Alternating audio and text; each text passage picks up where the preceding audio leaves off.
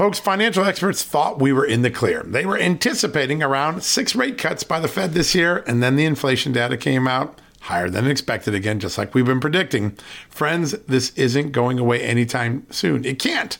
The US is 34 plus trillion dollars in the hole, and yet we keep printing money, which pushes the prices you pay every day even higher, whether it's at the grocery cart or at the gas store. So you can either bury your head in the sand or you can do something about it. Diversify a portion of your savings into gold with Birch Gold Group. Gold is your hedge against inflation, and Birch Gold makes it easy to own. They will help you convert an existing IRA or 401k into a tax sheltered IRA in gold, and you don't pay a penny out of pocket. All you got to do to get started, text Just News to 989898 and get your free info kit on gold. Then talk to a precious metal specialist on how to protect your savings from persistent inflation. The way to do it with gold. All you got to do to get started on that journey with my good friend friends who I trust more than anyone at Birch Gold Group. Text Just News to 989898 right now.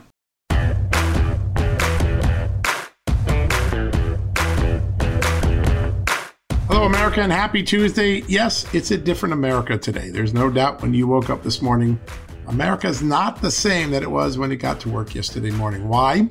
Because for the first time in our history, the FBI, judge's permission, Justice Department's backing, obtained a warrant and raided the home and office at Mar-a-Lago for former President Donald Trump. It's a threshold that's never been crossed before in American history. A lot of facts are not in evidence yet. We don't know the exact reasons for the motivation, the urgency, the need for a raid versus uh, dropping a grand jury subpoena. We've talked to all the legal experts today. We, we got great insights from people like Alan Dershowitz and Jonathan Turley, who are raising grave questions about the FBI's conduct here. But we do know this. We do know that what the FBI agents were looking for were documents, possibly classified documents that the National Archives believe belong in their collections, presidential records collections.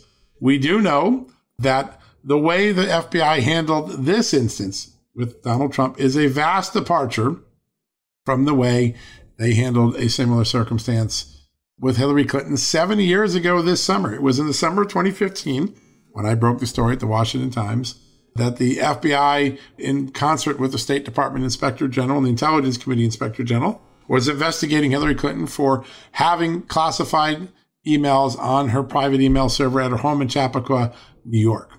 Now, let's go back to my reporting back then. What did we know? The FBI didn't raid Hillary Clinton's home. They didn't even demand the documents back. You know what they did? They allowed her lawyer, David Kendall, to put them on a thumb drive and keep them for a very long period of time in a safe in his office. What a difference. No matter what else comes of this, no matter what the reasons are, what the dynamics are, there is a disparate treatment that is going to be readily apparent to the American public on how Hillary Clinton got treated versus how Donald Trump got treated. And that is a disparate treatment that has played out over the last six years through all the different things. The FBI lied to the FISA court. The FBI manufactured or altered documents to deceive the FISA court. The FBI took evidence from Democrats, tried to pretend it wasn't from Democrats, tried to pretend it was credible when their own intelligence analysts said it wasn't credible. It was garbage. And they sustained an investigation, not for one month, two months, three months, but for nearly three years, dirtying up President Trump's first two years in office and the end of his campaign. These disparate treatments are going to be irrefutable no matter what the final facts are. Now, a lot of new information is going to come to pass. We're going to learn a lot more over the next two weeks. There'll be search warrant returns released by the judge, most likely. I'm sure we'll hear something from the Justice Department. There'll be some claims and some counterclaims. The president may go in and take legal action in the courts. But one thing will remain true even after we get all the facts. There was a difference in the way Donald Trump was treated in this claim, the way Mrs. Clinton was treated in her same circumstance, uh, questions about classified government documents. That is a theme, a record of governance that we now have a long body to judge from. And it's going to be why millions of Americans continue to distrust the FBI. There are a lot of good people in the FBI. The FBI does a lot of good work. Its Washington based investigations, however, have caused this upset stomach in many Americans. They just see a partisanship, a political nature to these investigations that troubles folks. And I think at the end of the day, the record will speak for itself. We will get the facts, like we got the facts on Russia collusion in Ukraine and Lafayette Square and Russian bounties and all the other claims. We will get to the bottom of it. Now, when you ask yourself what's motivating this, at least the people who have in the past gone to the FBI to sick the FBI on President Trump, people like Hillary Clinton, her lawyers, people like Perkins Coie or the former Perkins Coie lawyer, Mark Elias. Mark Elias said last night he thinks this is the episode that will nullify the president from being eligible to run again in 2024. The Democrats' motives are out in open. Nullification of Donald Trump's future candidacy, disqualifying him from running. That's not my word. Those are the words they are using. Eric Holder and Mark Elias and all the people who've been around the constant effort to attack Donald Trump. So we know what a motive is by the people around them. We know in some instances those Democrats have been the source of information that got fed to the FBI that drove FBI decisions. We don't know yet here what's driving this decision, but we at least know the motive of some people on this stage, and it should trouble us all. And the question now is did the FBI act appropriately or did they act excessively? Early legal analysts like Alan Dershowitz, who I talked to just a little bit ago, Jonathan Turley, raising serious concerns up and down the Congress, Republicans and all bodies of the Congress seriously concerned about this. We're going to get you the facts so you can make up your own mind. We will get those facts. It may take a few days. It'll be frustrating, but we will get those facts and we will be able to make a better judgment about whether what the FBI did was wrong, whether it was right, whether President Trump has culpability or not, whether the parallels with Hillary Clinton and Donald Trump are now similar or different.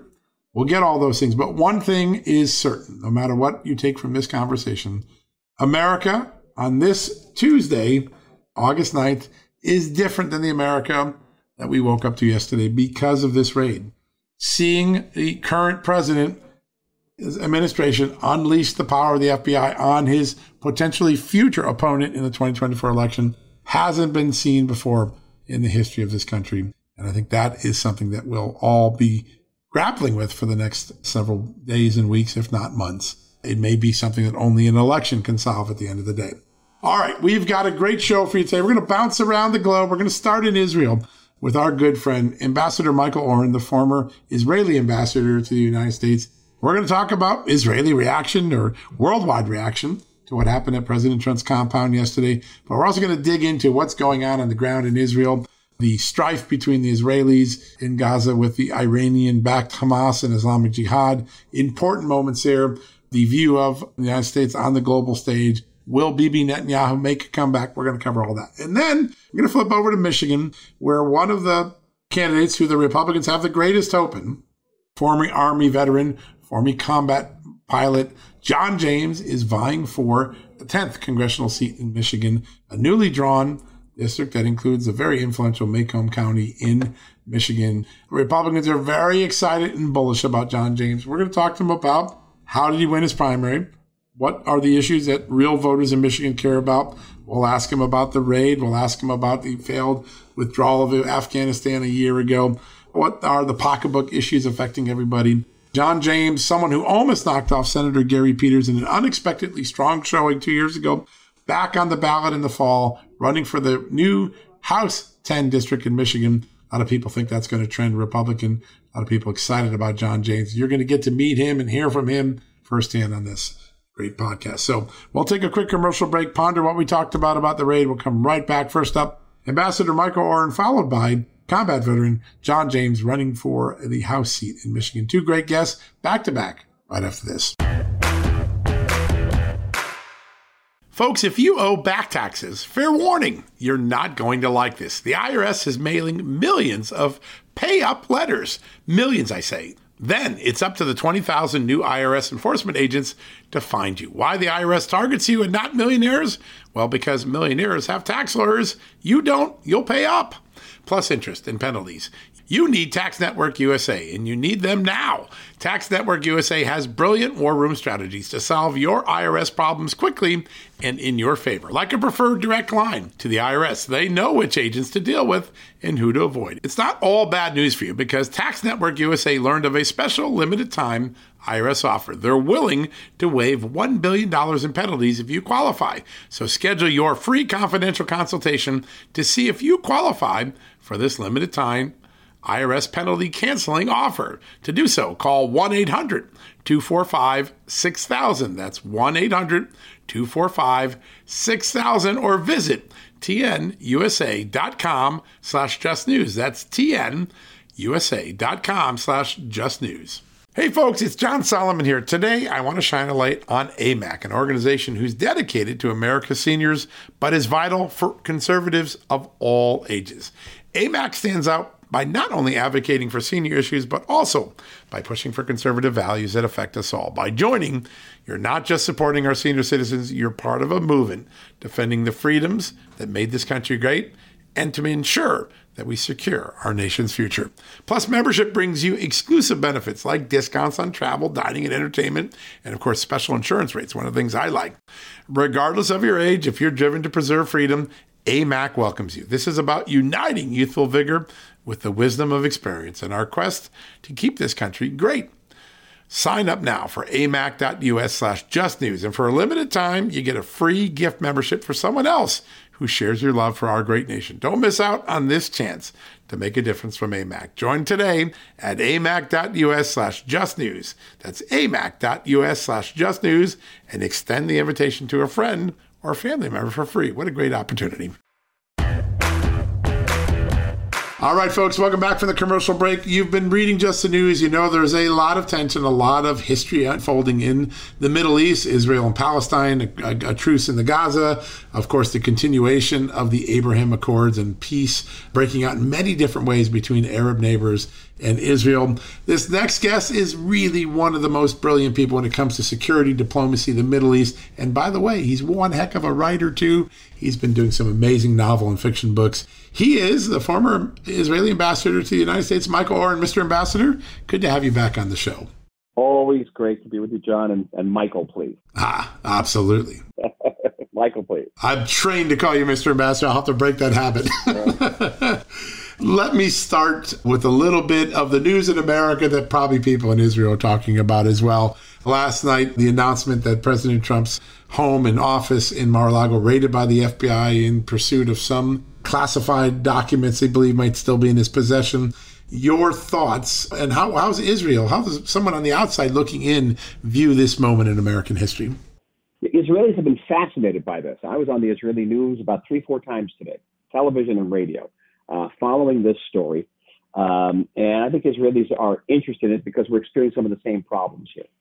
Um, the, the, the trials of, uh, of uh, former Prime Minister Benjamin Netanyahu with a good, with a large segment of the Israeli population, not the majority, but a significant segment of the population, feeling that he's being targeted by a corrupt legal system um, and and unjustly um, uh, pursued and, and and and oppressed by this system. And so this has a certain resonance for Israelis who feel that, you know, the good people in America may feel that Donald Trump is being uh, targeted uh, by the legal system. Uh, the question whether Donald Trump will be able to run again as president, there's big questions about whether Benjamin Netanyahu will be able to run again for prime minister. Uh, so a lot of parallels. Israelis are following it very closely.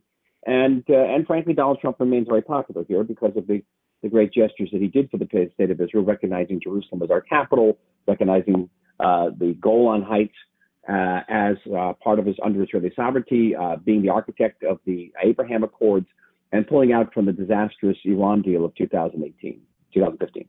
Yeah, no, there's a very special relationship between the former president and Israel. I think the affection goes both ways. It's it's a very very special relationship. When you look out, I mean, the last decade we've seen, obviously, as you mentioned, Prime Minister Netanyahu. We've had two former presidents of France convicted on corruption, a South Korea president convicted of corruption, and two other of its former presidents at least imprisoned. This dynamic of current party going after one of the rivals in the former party seems to be spreading across the globe in democracies, yet democracy lives on. Is this a trend line that would give people of democratic support and liberty concern, or is it just a sign of the times that we live in? I think deep concern. I think deep concern. I think uh, democracy as an idea is being challenged.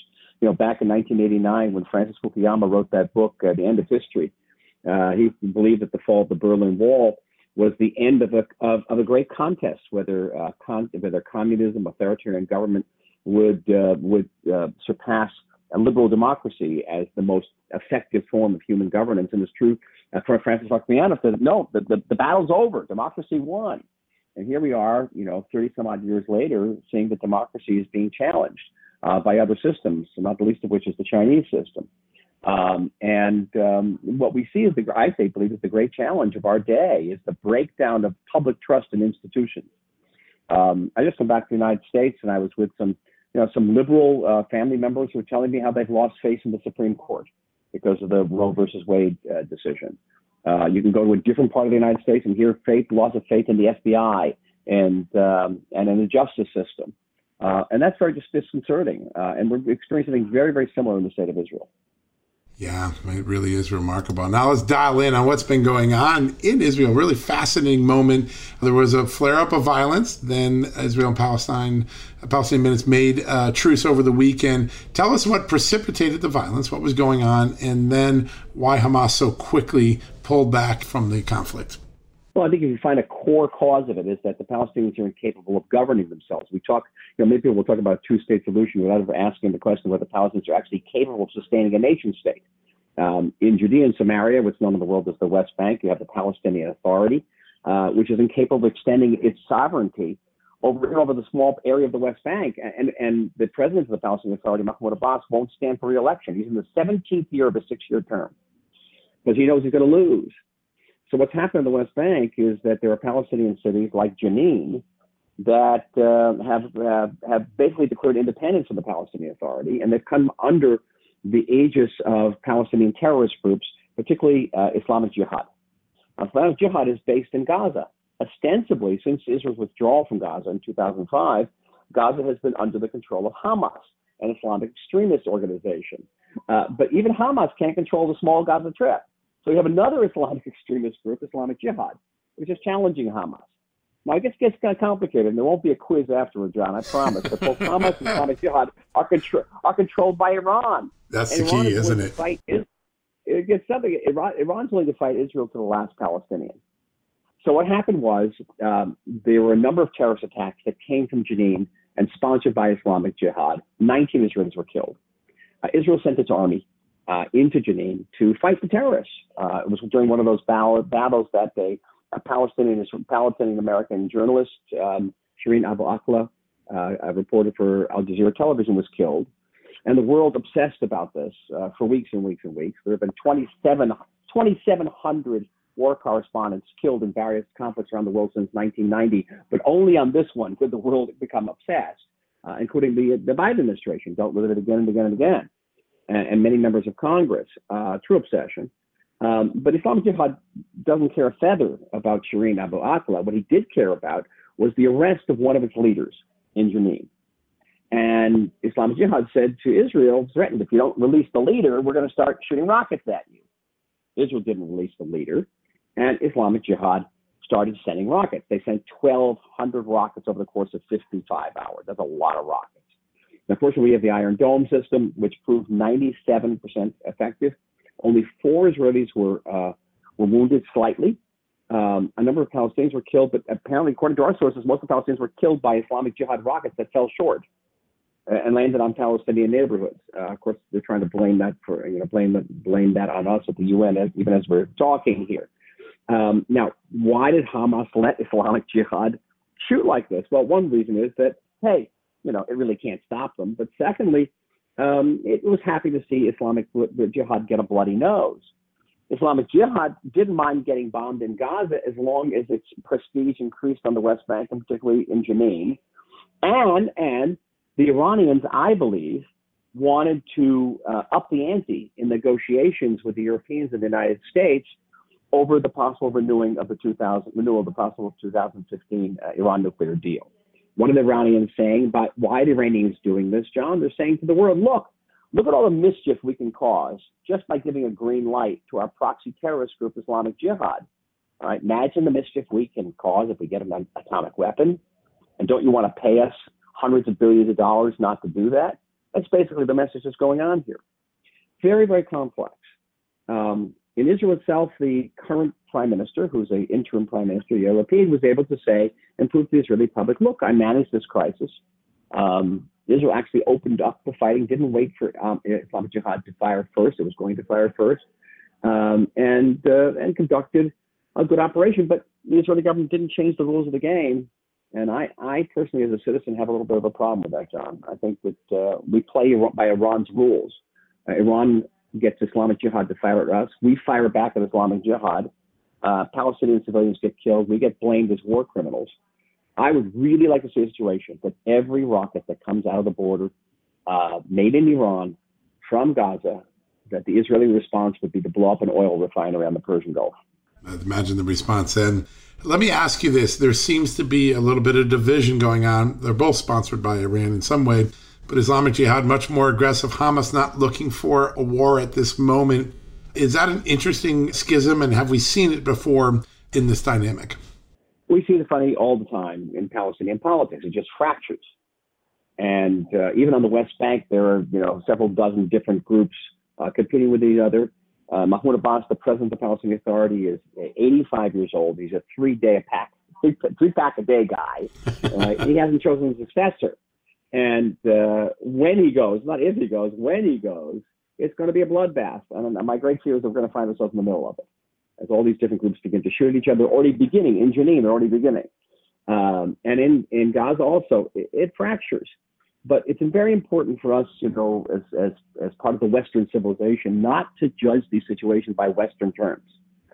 Um, I'll never forget, little story. I was in charge of, of Gaza for the Israeli government for about a year and a half, and I wouldn't wish this on anybody. But I, I visited the uh, the southern uh, command of what is our FBI, the Shabak, and they showed me a picture of a Hamas leader standing on top of a pile of rubble in Gaza after one of the wars, and he's making a peace sign.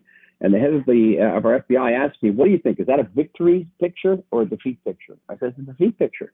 He's sitting, he's standing on a pile of rubble. He said, "No, it's a victory picture, a victory picture, because as far as he's concerned, uh, the fact that he's still standing and giving the victory signs means he's won."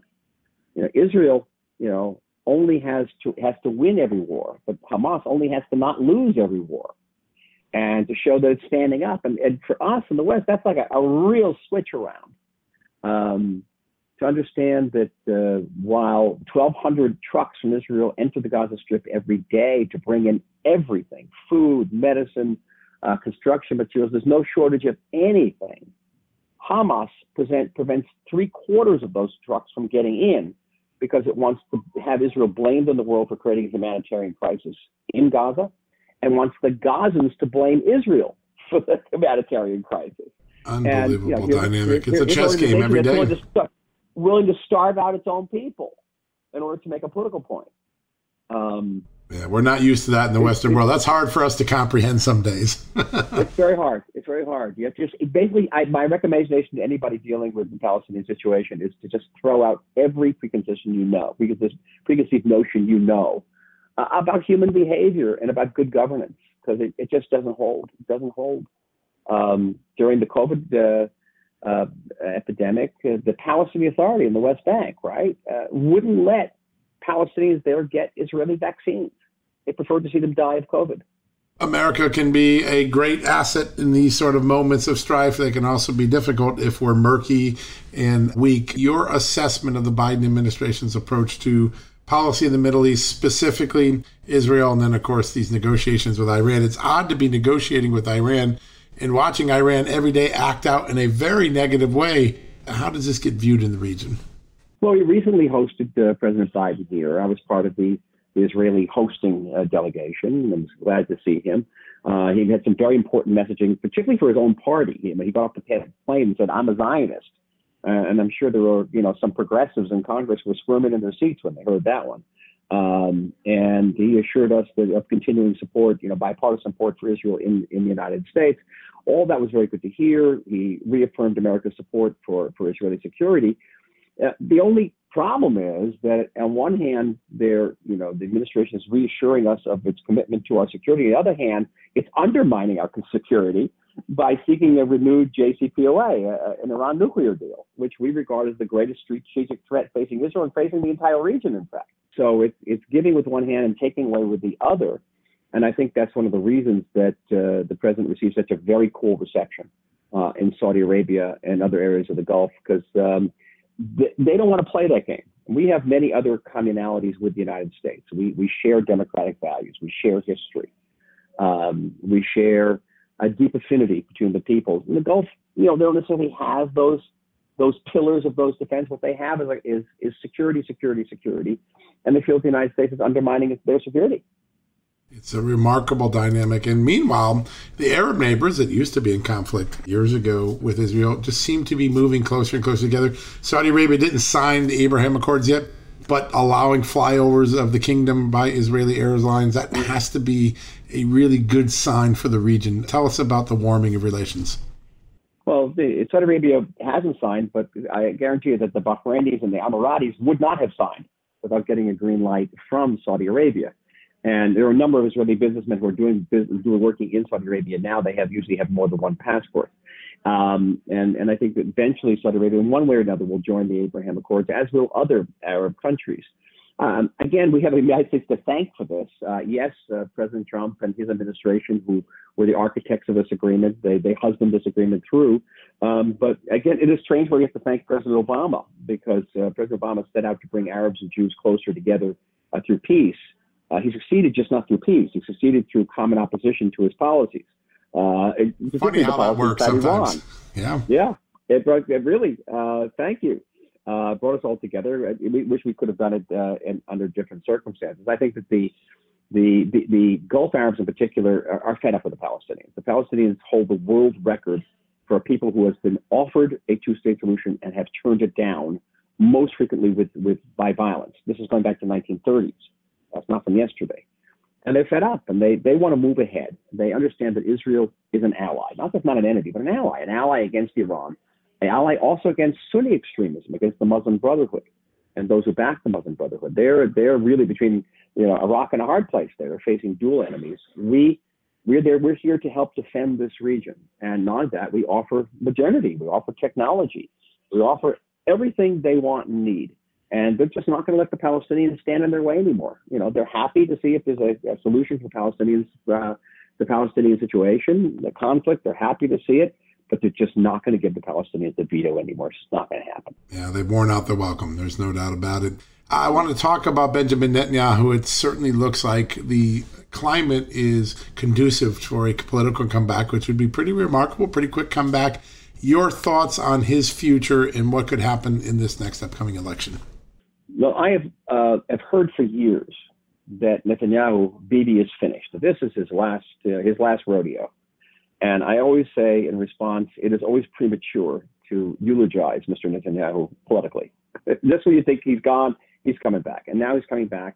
Uh, according to the polls last night, he's significantly in the lead to be the next prime minister of Israel. The the uh, next election is to be held on November 1st. Um, and uh, even the, the I think the, the admirable performance of uh, interim Prime Minister Yair Lapid during the recent conflict has not given him much of a bump uh, politically, maybe a single seat uh, in Knesset out of 120 seats. He, um, the fact of the matter is, you either love Netanyahu or you don't love Netanyahu. I, I live in a, in a largely working class neighborhood of, of South Tel Aviv, and you can't say any word, bad word about Benjamin Netanyahu. Yeah, no, he's very popular no there, right? No way and uh, and uh, and frankly, he's a person of, of extraordinary talents and, and one of the few readily recognizable leaders in the world. How many people in, in your leadership, you know, know who the you know the prime minister of Belgium is, or the prime minister even of the president of France? I mean, everyone knows the name of Benjamin Netanyahu. Uh, one of the maybe three or four leaders in the world who, who was definitely recognized as international uh, profile and deservedly so. And so um, my guess is, my gut feeling is, we're headed to some type of unity government in November.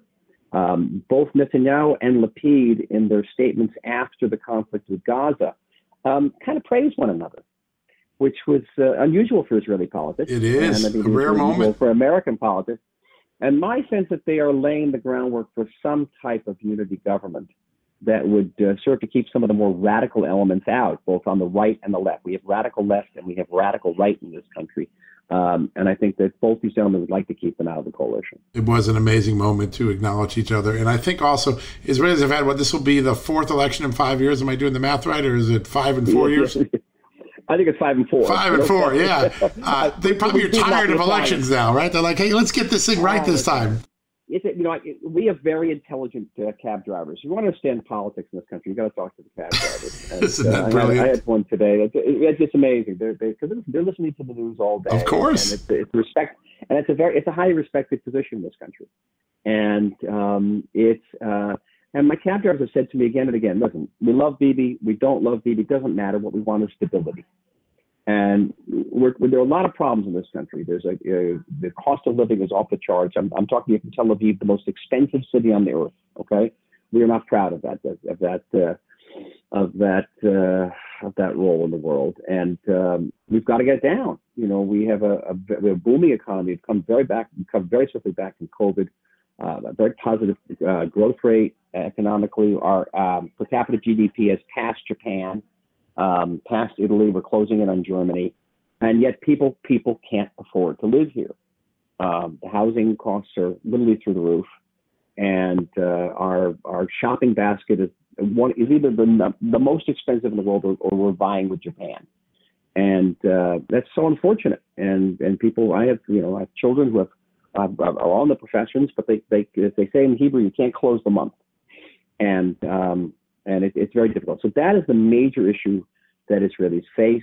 Um, you'd think that the major thing facing us would be the Palestinian issue. Uh, I look at the political surveys, and the Palestinian issue, believe it or not, is the issue which comes in dead last.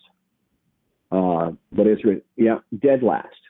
What Israelis care about are housing prices, food prices, you know, car, education, infrastructure. We have terrible uh, traffic jams here.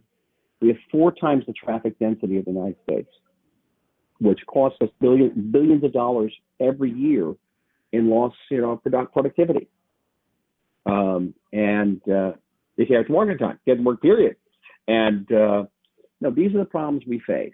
And um, you know, uh, large segments of the population, whether it be the Bedouin in the South or um, or even the ultra Orthodox population who you know don't aren't part of the tax base, uh, they can build illegally. These are the problems we face. Uh, the Palestinians come in dead last. It's just amazing to think of that. Uh, the perception in America would be just the opposite, but that tells us something. Just the opposite. Yeah, nation of prosperity, nation of enormous innovation, but the cost of living is getting in the way of some of that success. That's something a dynamic we're going to have to watch. We got about a minute left. I want to ask you about something because one of my favorite short story books of all time is your great work called The Night Archer. But you've got another book coming out. Tell us what's coming down the pike in a few weeks. I understand The Swann's War, right? Swann's War. I'm, I'm delighted to talk about it. I hope to talk about it as it comes out closer to the pub date, which is in October. This is a it's a who done it. And I got to say, it's it. really hard to write. Really hard to write. One of the most difficult things to write I've ever had to do. It's set on an, an imaginary island off the coast of Massachusetts in the year 1944. Uh, it's a story about a, a policewoman from South Boston her name is Mary Beth Swann, hence the title uh, Swann's War. And uh, she marries the police captain of this island, Archibald Swann, and he goes off to war. He goes off from the Marines to fight in the South Pacific and uh, leaves her in charge of the island, which would be difficult enough because, you know, she's a an Irish girl from Boston, and you know these these maritime salts are tough on her. They don't like her. She's a, she's an outsider. But what's worse is there are 90 Italian prisoners of war who have been placed on a in, in a prisoner of war camp on the island. They work as they did in World War II. It's true. They let them out. They needed them to, be fishermen and farmers. And one by one, they are being murdered. And so Mary Beth Swann, alone on this island, has to find out who is murdering the Italians. And um, wow. I love it. Listen, everybody loves a good mystery thriller. Uh, it's a mystery. It sounds amazing. I don't know where you find the time with all the things you do to also write such epically good literature. I mean, these are great books. Night Archer, one of the greatest collections of short stories I've ever seen done. It really stretches not only the imagination, but your thought. And uh, now a mystery thriller for this son of an Irish cop. I'll be buying that. I guarantee you that. You'll, love, oh, you'll love this. She's I'm in. The daughter and the granddaughter, granddaughter of Irish cops it's perfect. It's perfect. We're going to love it here in America. Mr. Ambassador, it is always an honor to have you show you make sense of a very turbulent world, and we're grateful for your time today. So a pleasure. Take care, John. Thank you, sir, as well. All right, folks, we're going to take a quick commercial break. When we come back, we're going to go over to Michigan, where we're going to talk to the great new minted Republican House candidate, John James, right after this. Folks, Field of Greens is the healthiest thing I do every day, and I want you on this journey with me. Why? It's literally one scoop a day. It tastes great. I love the fruit flavors particularly, and it's completely improved my life and my health. This is nutrition the way nature intended. When I began taking a hard look at why I wasn't feeling good and why I felt unhealthy, why I was gaining weight, why I was losing energy, it wasn't just because I had hit my 50s. No, it was because I wasn't getting the right amount of fruit and vegetables in my diet. And listen, I'm just too busy to go to the store, clean up the vegetables, cook uh, uh, vegetable dinners, and make sure I hit the fruit. A field of greens stepped in. One scoop of powder in my drink or on my eggs in the morning, and boom, I was off and feeling better. And suddenly, I was losing weight. I was sleeping better. My metabolism went up. My blood sugar went down. My cholesterol went down. And my weight went down. And my doctor said, hey, whatever you're doing, keep it doing. You know what that is? It's Field of Greens. That's what I've been doing. Field of Greens is radically different. Each organic fruit and vegetable was medically chosen to support heart and vital organ health. I trust Field of Greens to keep me healthy. I promise you, you're going to love this product. But if for any reason you don't, they'll give you 100% money back guarantee. Now, you're going to get 15% off your first order plus free rush shipping because of the incredible partnership we have here at Just the News with Brick House Nutrition, and of course, Field of Greens. All you got to do to take advantage of this offer, visit fieldofgreens.com and use the promo code JustNews. That's promo code JustNews at fieldofgreens.com. Don't wait. Go to fieldofgreens.com today. Use the promo code JustNews for 15 percent off. Folks, financial experts thought we were in the clear. They were anticipating around six rate cuts by the Fed this year, and then the inflation data came out higher than expected again, just like we've been predicting. Friends, this isn't going away anytime soon. It can't. The US is 34 plus trillion dollars in the hole, and yet we keep printing money, which pushes the prices you pay every day even higher, whether it's at the grocery cart or at the gas store. So you can either bury your head in the sand or you can do something about it. Diversify a portion of your savings into gold with Birch Gold Group. Gold is your hedge against inflation, and Birch Gold makes it easy to own. They will help you convert an existing IRA or 401k into a tax sheltered IRA in gold, and you don't pay a penny out of pocket. All you got to do to get started, text Just News to 989898 and get your free info kit on gold. Then talk to a precious metal specialist on how to protect your savings from persistent inflation. The way to do it with gold. All you got to do to get started on that journey with my good friend friends who I trust more than anyone at Birch Gold Group. Text Just News to 989898 right now. All right, folks, welcome back from the commercial break. I've been covering politics for about 35 years, and this, unlike any year, maybe since 1994, people are talking about the quality of candidates that Republicans are putting into position to win in the fall.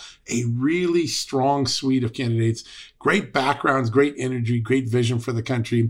And you don't have to look any further than the great state of Michigan to see that. One of the names that comes up all the time when you talk about Michigan. John James, he ran for Senate a couple years ago, narrowly lost. He's on the ballot this time for the 10th congressional district in the U.S. House in Michigan, and he's joining us now. John, great to have you on the show. Hey, thanks for having me. Really appreciate it. Looking forward to chatting with folks today.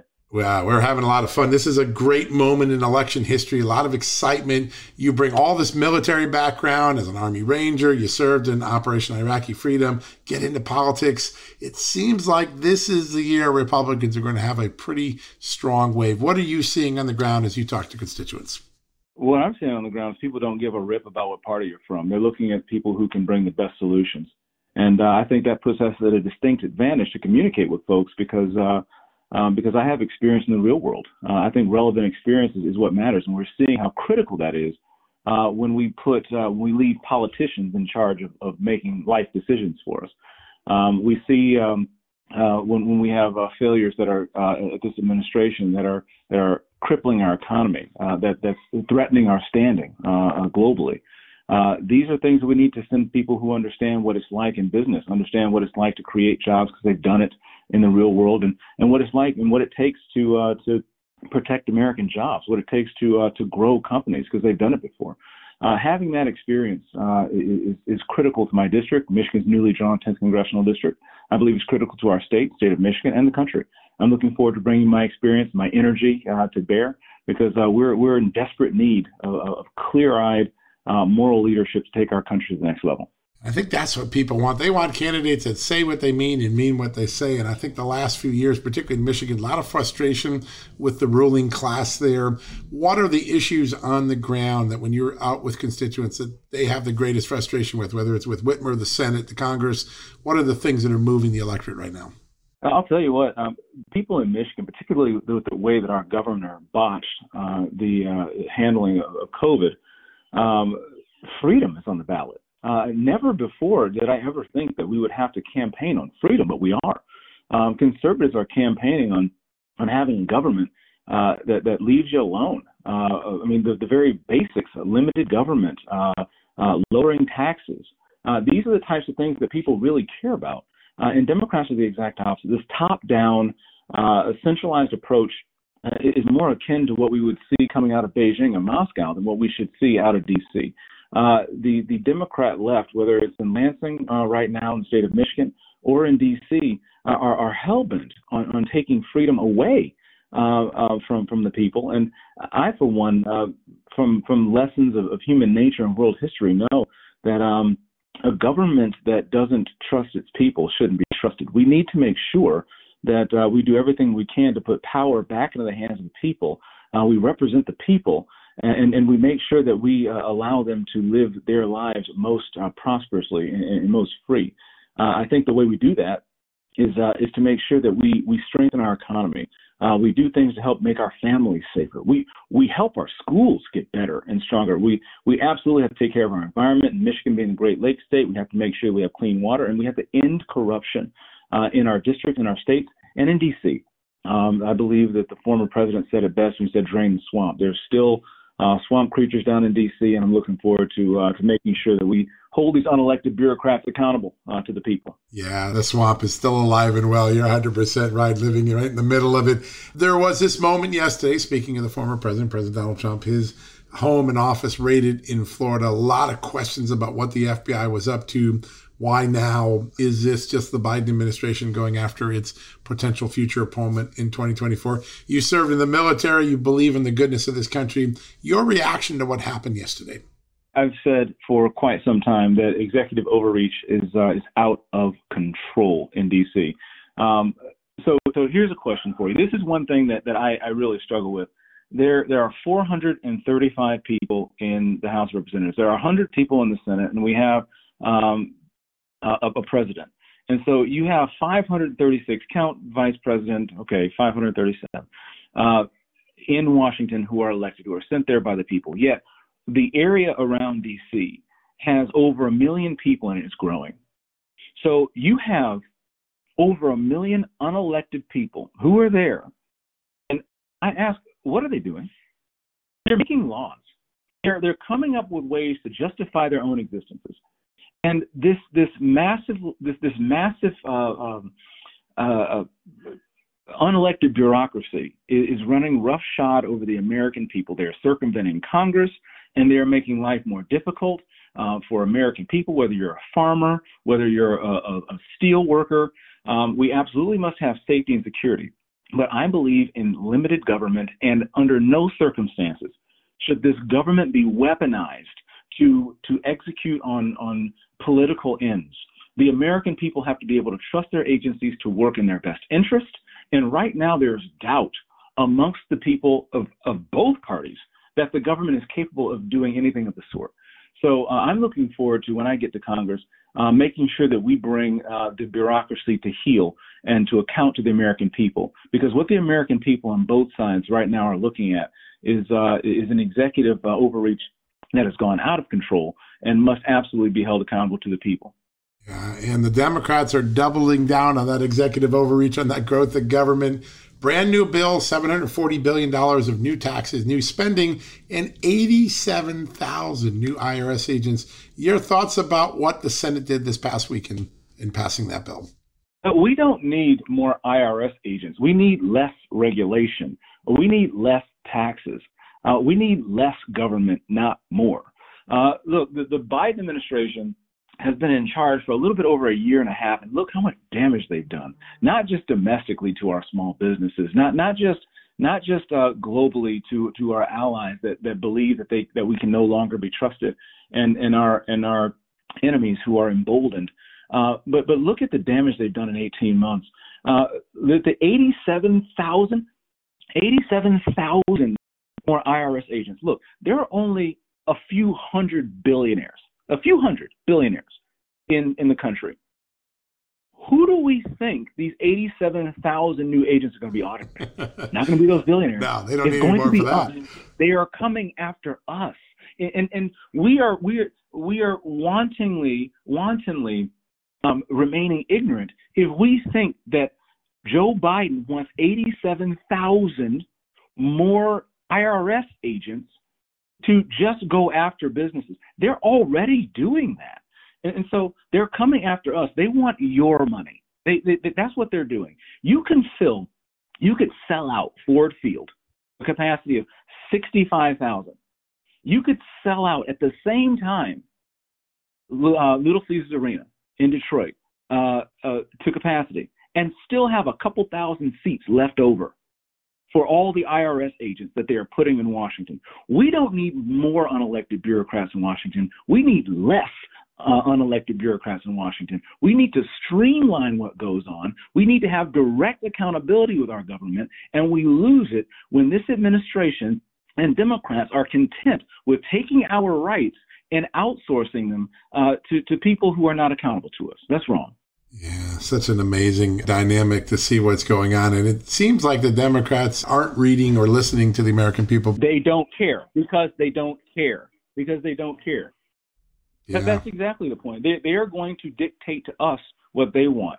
You know, um, uh, the, the, the, the gas price is too high. You can't afford four and five and six dollar gas. That's okay, right, Democrats? You can just buy a sixty thousand dollar EV. Oh, you can't afford the sixty thousand dollar EV? We'll give you a seven hundred and uh, seven thousand five hundred dollar uh, tax credit for the EV. Oh, but wait, because we don't understand how business works in the automotive industry, uh, 70 percent of the automotives that are uh, automobiles that qualify um, wouldn't wouldn't work. The, the the the tax credits wouldn't qualify for 70% of the domestic automakers because we we're about to trade our dependence on on Saudi oil for dependence on Chinese batteries. These people have no idea what's going on because they don't care. They have decided that they've already wanted to go toward batteries. They've decided that they've already gone for this Green New Deal agenda. And if you're not on board, you're the enemy. You're wrong. You're bad. You're deplorable. Well, we reject that out of hand. We must have an all of the above energy approach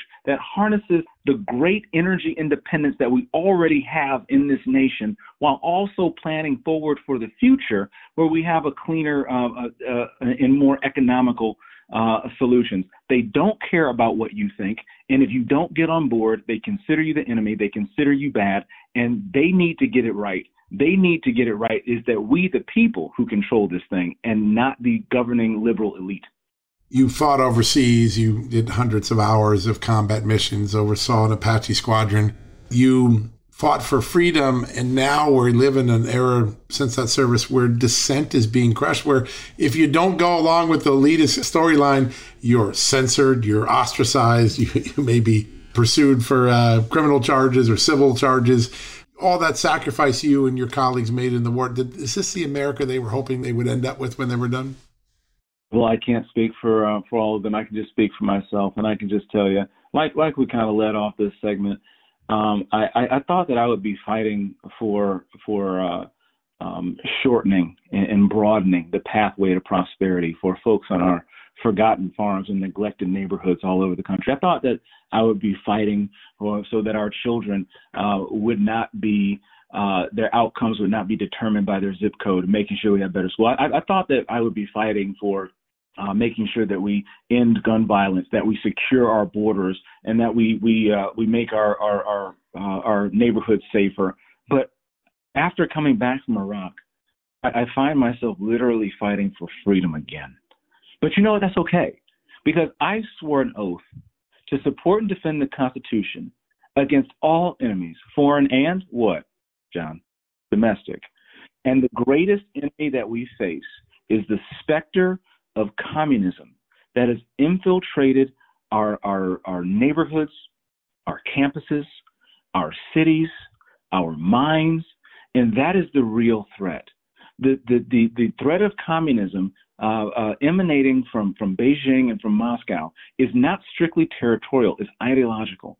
And this thought that the government is meant to fix every single one of our problems. The expectation that you've even seen on the right that we can spend our way out of inflation, that we can spend our way out of these problems, that the federal government has something that we can that, that they can fix that the American people can't. That is what we're fighting against. That wrong ideology that we are not created in the Lord's image and that we are more than conquerors and we have him behind us. We have the ability to do all these things through Christ, but more importantly, more importantly, I believe that when we have the right leadership who believes in us, that will help us achieve greatness. That's what we need. Communism is, is a cancer and it's metastasizing within this country. And we all must speak the truth that the government in itself is not the solution. It is a method that the people use in order to achieve a, a greater society for the future. And so that is what we're doing. We're fighting for freedom because freedom works. Self determination works. And I believe in the people, not the government. Yeah, and that's what our founding fathers did. In fact, our founding fathers feared the very moment I think that we're in now, where the big central government would be dictating every aspect of our life, and we're scrapping to get that freedom back. I want to turn to a place where you you went to West Point. You became a Ranger qualified aviation officer you probably didn't experience the things that some of the recruits today are seeing inside West Point. Your thought on this woke agenda that seems to be inserted into the military right now, good or bad for the country? Well, I'll tell you, anything that distracts from um, fighting and winning our nation's wars, uh, I, I, think it is bad for the nation and bad for unit cohesion.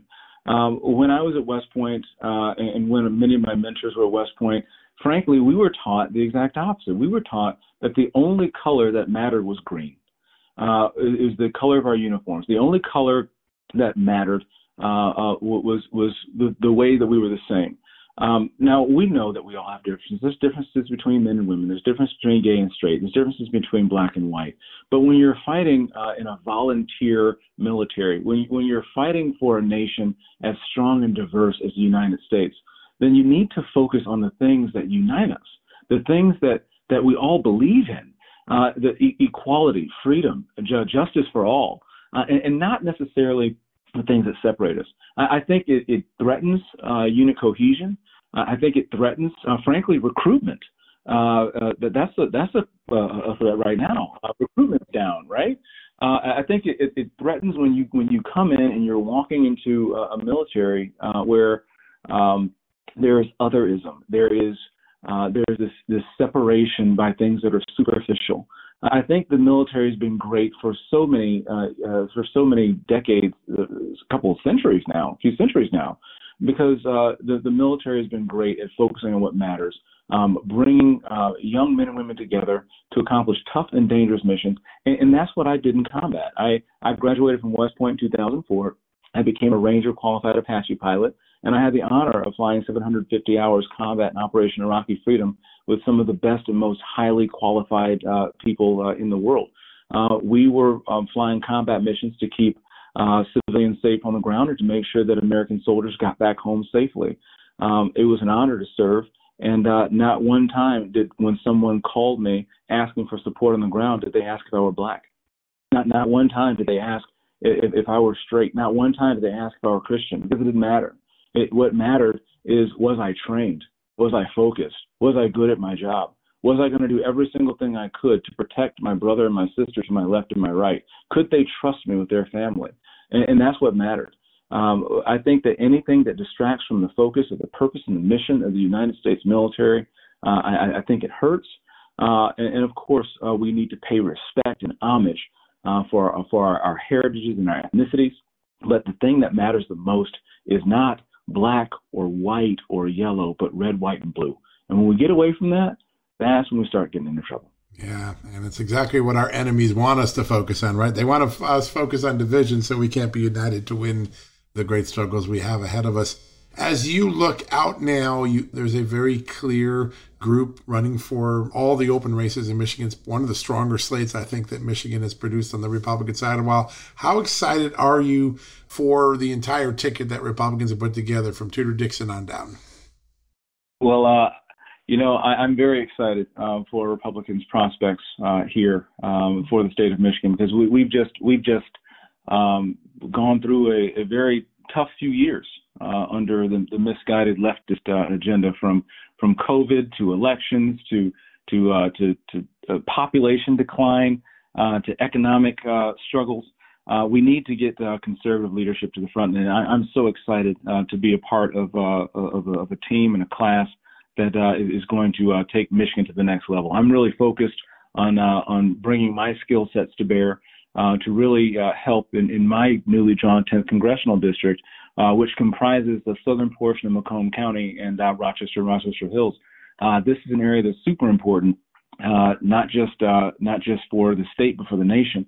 when you consider that this will be the number one manufacturing district in the country, and have Selfridge Air National Guard base and uh, and uh, the Arsenal of Democracy uh, in the same district for the very first time. Um, having a combat veteran, uh, having a supply chain business leader uh, representing uh, this district in Washington, I believe, can be a game changer um, for the good folks in this district and and and for the role that we must play in making our nation economically strong and, and militarily strong into the future. Yeah, when I was a young political reporter, we would go to Macomb County because that was like the bellwether of America. As Macomb would vote, you kind of knew the rest of the country was thinking the same way. It was one of those great bellwethers.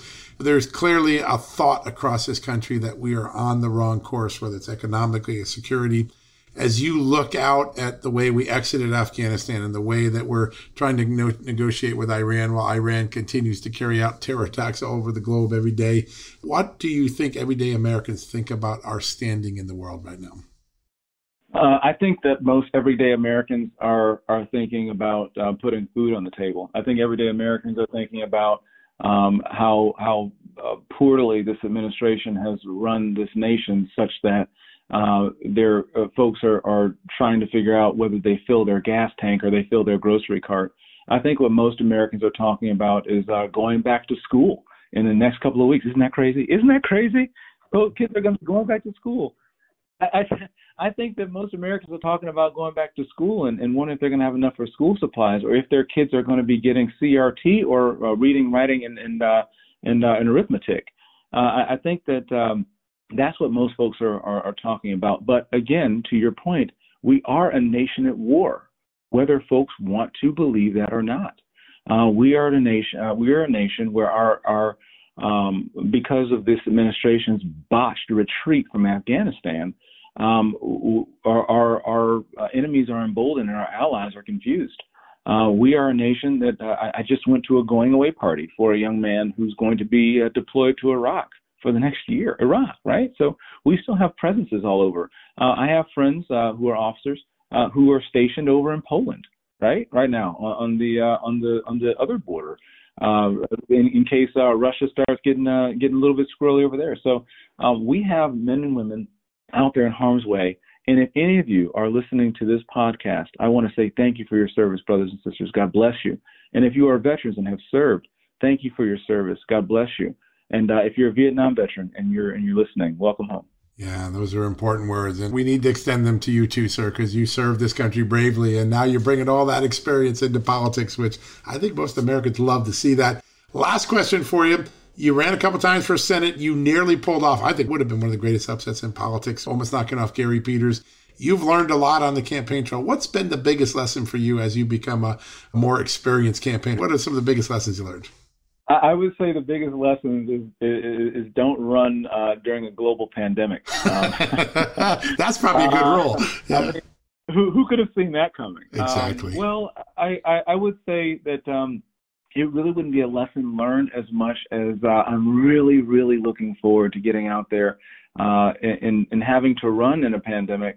Uh, I'm I'm looking forward to getting out there, knocking on the doors, having uh, uh, having uh, tea parties with the uh, with the uh, with the with the ladies, the the older ladies in uh, in the neighborhoods, having barbecues uh, uh, and, and shaking people's hands, uh, listening to their concerns, and really engaging on a personal level.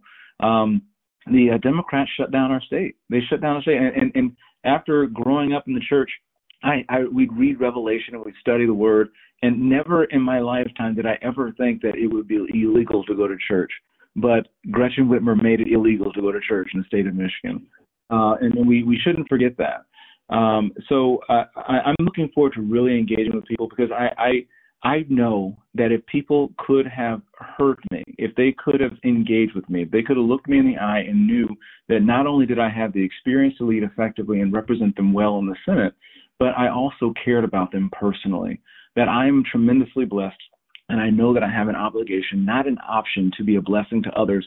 And I'm just so excited that I have that opportunity to engage with people on the personal level, meet them where they are right now, bridge those gaps, and bring that unity, bring that leadership uh, that people are so desperate for right now. So I'm I'm a servant. Uh, I'm here to serve. And uh, if folks like to learn a little bit more about the campaign or maybe even help, please uh, go to johnjamesmi.com. Thanks a lot. That's a really easy one to remember. John James MI. When I've talked to people who have come in contact with you, John, just got to share this. They say that your enthusiasm for America is infectious. And in an era where a lot of people talk America down, I know a lot of people are excited to see a candidate who loves this country. It can spread that love to the other people, motivate other people to pitch in and get this country going. So, congratulations on that. And we look forward to the fall election.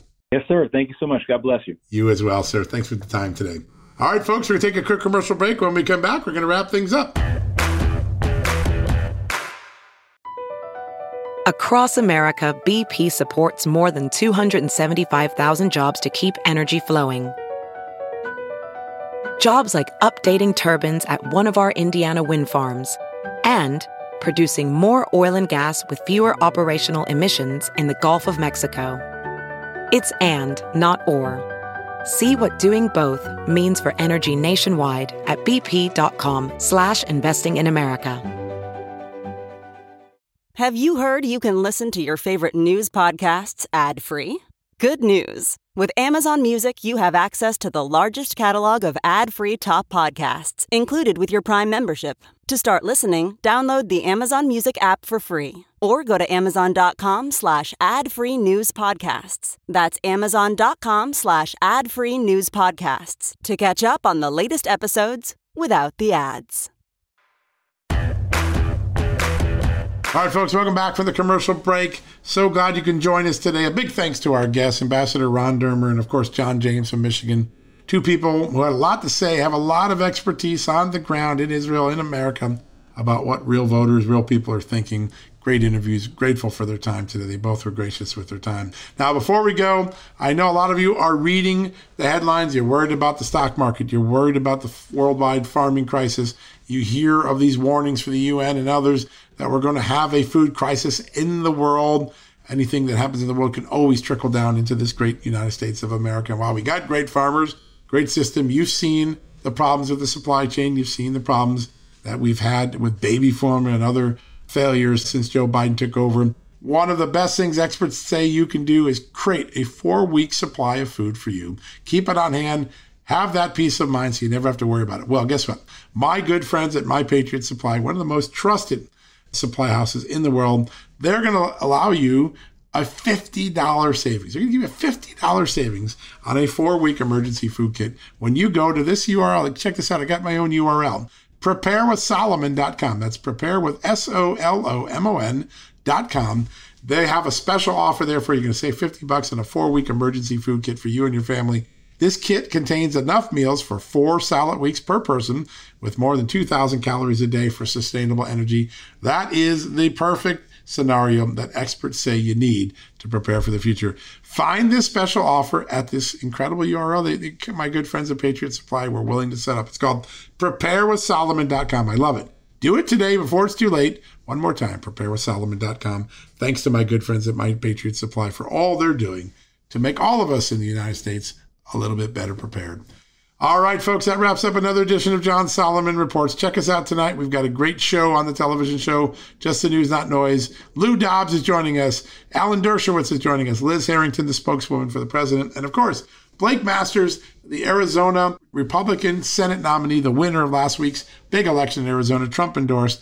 Great lineup, back to back to back tonight, 6 p.m. on Real America's Voice. Check us out. All right, that wraps up another edition of John Solomon Reports. Have a great night. God bless you. We'll be back tomorrow with another edition. And in between, while you're waiting, if you have a hankering for news, you know what to do. Go to justthenews.com 24 7. We got you covered. Folks, financial experts thought we were in the clear. They were anticipating around six rate cuts by the Fed this year, and then the inflation data came out higher than expected again, just like we've been predicting. Friends, this isn't going away anytime soon. It can't. The US is 34 plus trillion dollars in the hole, and yet we keep printing money, which pushes the prices you pay every day even higher, whether it's at the grocery cart or at the gas store. So you can either bury your head in the sand or you can do something about it. Diversify a portion of your savings into gold with Birch Gold Group. Gold is your hedge against inflation, and Birch Gold makes it easy to own. They will help you convert an existing IRA or 401k into a tax sheltered IRA in gold, and you don't pay a penny out of pocket. All you got to do to get started, text Just News to 989898 and get your free info kit on gold. Then talk to a precious metal specialist on how to protect your savings from persistent inflation. The way to do it with gold. All you got to do to get started on that journey with my good friends who I trust more than anyone at Birch Gold Group, text Just News to 989898 right now.